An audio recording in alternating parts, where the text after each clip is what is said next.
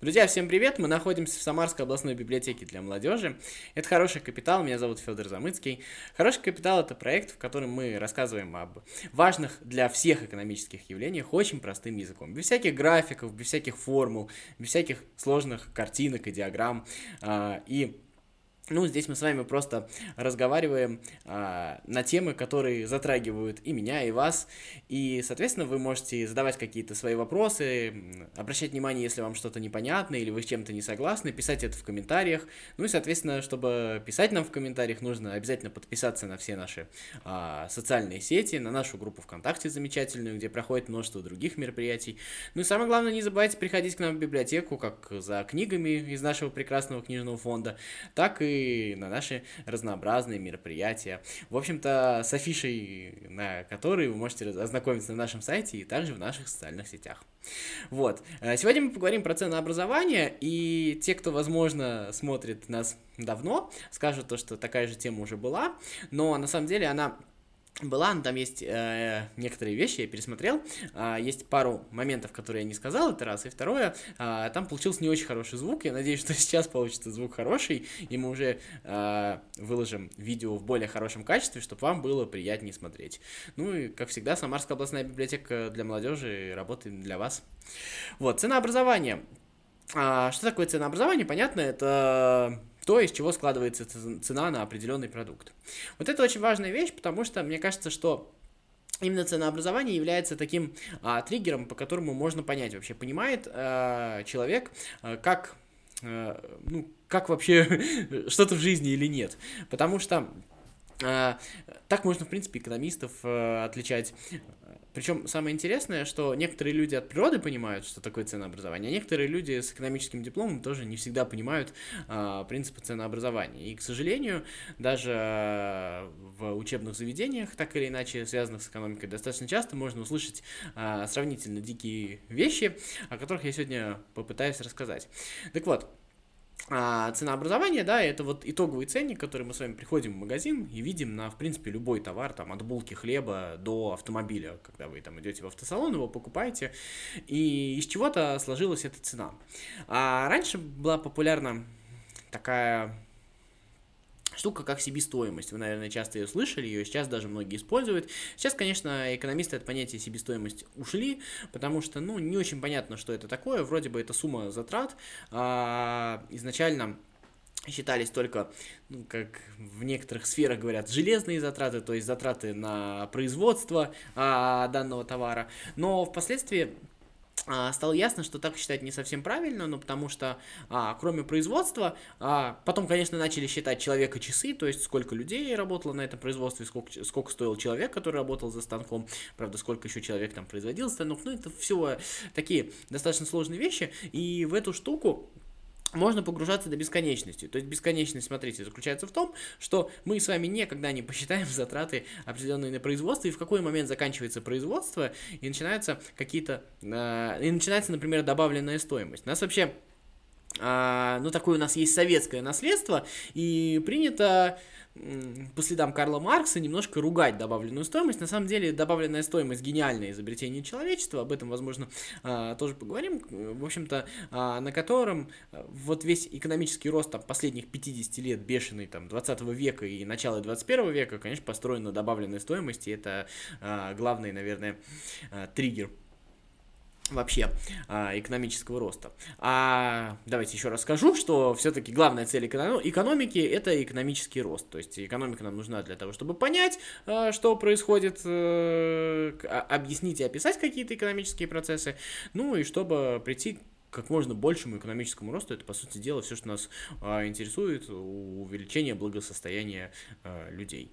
Да, вот, и ценообразование, смотрите, а цена, цена сформирована. Мы с вами понимаем, что затраты на производство это не единственная вещь, потому что есть, например, а, товар нужно довести до определенной точки. Или, например, а, есть же еще замечательная штука, да, а, товар нужно не только довести, но еще, когда вот вы приходите в магазин, магазин тоже ведь стоит не на пустом месте, он, наверное, арендует землю, его в конце концов кто-то построил, какая-то плата за это помещение происходит, в магазине горит свет, в магазине работает продавец. И это все тоже, естественно, включено в стоимость.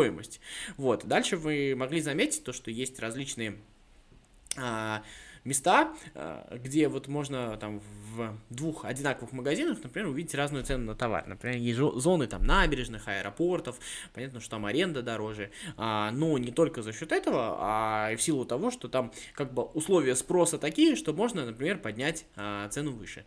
Это не значит то, что кто-то на ком-то наживается. Вообще, вот это вот наше, опять же, советское наследство, когда рассказывают то, что а, кто-то на нас наживается, ну, как бы что значит называется? Люди зарабатывают деньги. Мне кажется, от этой терминологии тоже э, стоит уходить, потому что вы, в конце концов, э, зарабатывая деньги на своей работе, тоже на ком-то нажива...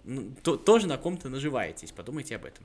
Вот. И вот э, существуют различные зоны, как я уже сказал, э, набережные, аэропорты, курортные какие-то зоны, да, э, где могут быть там цены выше. А существуют там какие-то экономические зоны, где может быть цены ниже, могут быть там из-за налоговых льгот или за низкой платежеспособности населения, Например, если вы поедете там, а, проедете по регионам, там, из Самары, там, поедете в Саратов, в Пензу, в Ульяновск, вы увидите, что на некоторые группы товаров цены отличаются.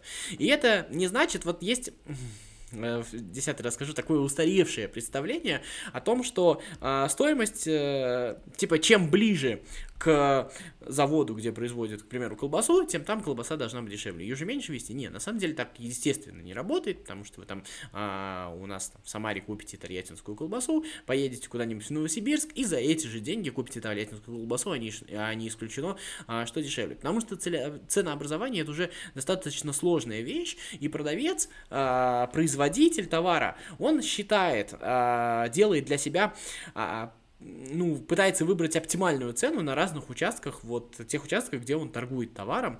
А, почему? Условно, тут вот почему условно а, нужно в разных регионах там назначать разные цены. Потому что ты считаешь, что, что вот этот регион победнее, там платежность, а, платежность платежеспособность населения ниже. Соответственно, нужно там снизить цену. Но снизить цену до бесконечности мы не можем, нам тоже должно быть немножечко все-таки выгодно продавать этот товар. То есть а, мы снижаем цену до тех пор, пока нас не начинает устраивать а, количество людей, которые купят, ну, соответственно, то есть, ну, условно, нам нужно продать там, я не знаю, а, мы согласны продать в этом регионе там 700 единиц товара за там 20 единиц денег. Если мы будем опускать э, цену дальше, то, условно говоря, нас уже не будет устраивать даже при увеличении количества покупателей, нас уже не будет устраивать цена. Если мы поднимем э, цену э, там, до 25 единиц денег, то 700 единиц товара мы не продадим, мы продадим 400. А в другом регионе мы можем продать 1000 единиц товара, там, условно, за 35 единиц денег, к примеру, да? То есть, соответственно, Соответственно, платежеспособность, потенциал платежеспособности в этом регионе больше. А, понятно, что есть же и это кто-то тоже должен посчитать. Это тоже, между прочим, затраты на производство, которые не очевидно. Следующие затраты, которые, безусловно, входят, это различный маркетинг, различные исследования, различная упаковка. То есть вот этих вещей настолько много, что а, вот эта вот фраза себестоимость, к которой я уже возвращаюсь в очередной раз, она а, бессмысленна. Бессмысленна в том смысле, что мы ее никак не можем посчитать. То есть, ну, хорошо, мы ее можем использовать в каком-то таком чисто а, между собой в разговоре, потому что мы когда говорим себестоимость, мы подразумеваем, а, что вот столько потратили на то-то. Но так не работает. И в любом случае нужно понимать, что когда вы видите там а, условно в одном регионе где-нибудь вы там поедете в Сочи, и какой-то товар там у вас будет дороже, чем а, условно в Ульяновске, да, к примеру, то это значит то, что в каком-то смысле, в каком-то смысле жители Сочи плачут за жителей Ульяновска. Но это я сейчас не пытаюсь натравить одних на других, но и это тоже не совсем верно. Потому что, а, получается, так экономические условия сложились так, то, что продавец согласен вам продавать только на тех условиях. Если мы начнем регулировать, если мы скажем, ну что, что, то так, так же нельзя. А, не должны жители Сочи там платить за жителей Ульяновска. Сейчас не конкретные города использую, просто это как пример. Мы скажем, давайте отрегулируем, сделаем ровные цены. Если мы делаем ровные цены, то продавец пострадает. Ну, во-первых, все равно есть какое-то ограничение по спросу на условную колбасу в Сочи, и ее все равно не купят больше определенного количества даже за более низкую цену.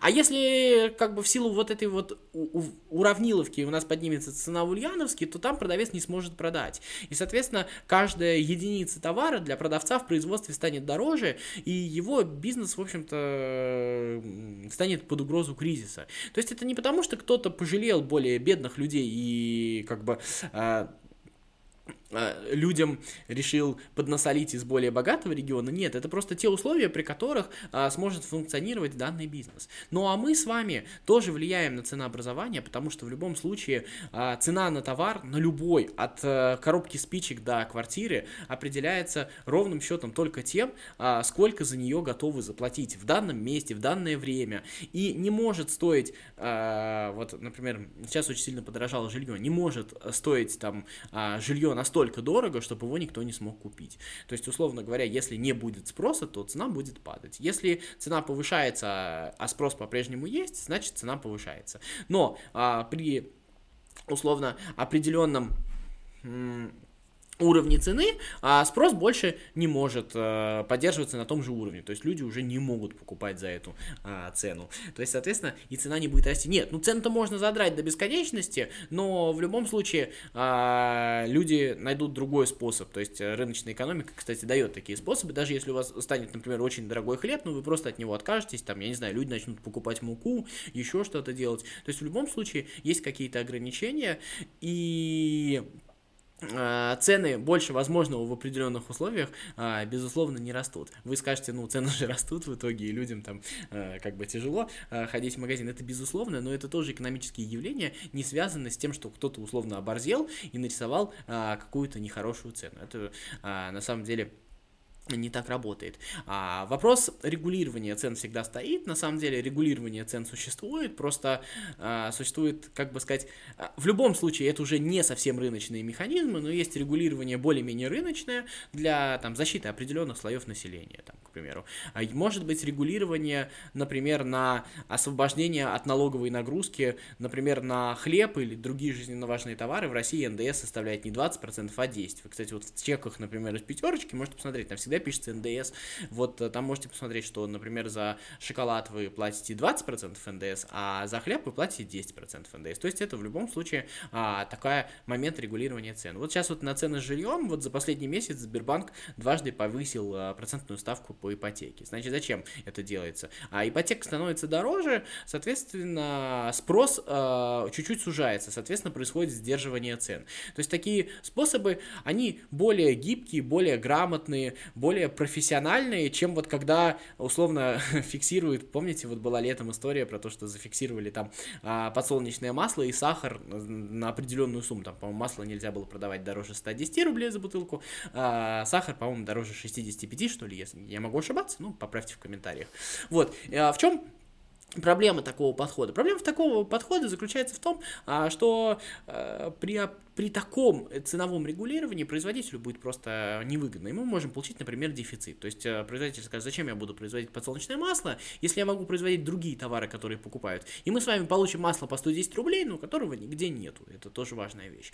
А еще мы с вами получим такую штуку, как увеличение цен в других продуктах, использующие эти материалы, масло и сахар. Ну, например, мы с вами можем видеть, как если мы фиксируем цену на подсолнечное масло, то, например, растет цена на майонез, потому что в производстве майонеза используется подсолнечное масло, Соответственно, а, производитель э, вот то, что он недополучил, он перекладывает в цену другого продукта. Поэтому вот эти вот все мечты наших э, бабушек, дедушек, мам, пап и иногда проскакивающие у нас, надо немножечко э, поддержать, потому что а, идея о том, что вот давайте скажем, что что-то должно стоить дешево и все будет стоить дешево, так, конечно, не работает. Экономика гораздо более сложная вещь.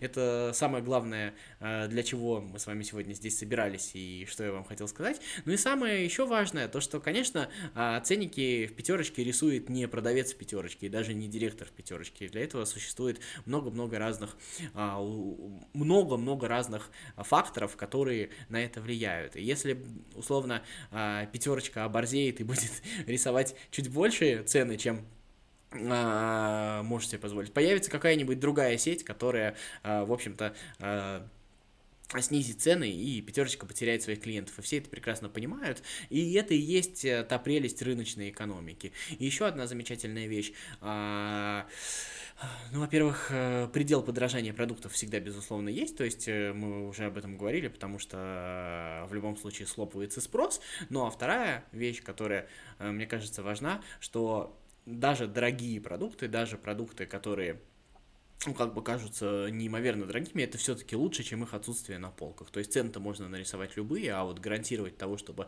а, продукты а, или какие-то другие товары а, находились на в магазинах вот это вот гораздо сложнее. А пока как бы в нашей экономике вот с этим проблем нет, и мне кажется, это а, самая главная заслуга, наверное, вот всех людей, которые занимаются экономикой в России от бизнеса там, до правительства и прочих. И вот в этом смысле, конечно, а, если население будет понимать лучшие экономические процессы, то, соответственно, от этого все выиграют э, и население, и бизнес, и прочие участники этого процесса. Ну а чтобы понимать лучшие экономические процессы, можно читать хорошие книжки, а можно прийти к нам на хороший капитал и послушать, о чем мы здесь говорим. Также можно предложить темы в комментариях, поспорить, согласиться, ну, что-то еще делать. В общем, участвуйте, подписывайтесь. Меня зовут Федор Замыцкий, Самарская областная библиотека для молодежи. Всем пока!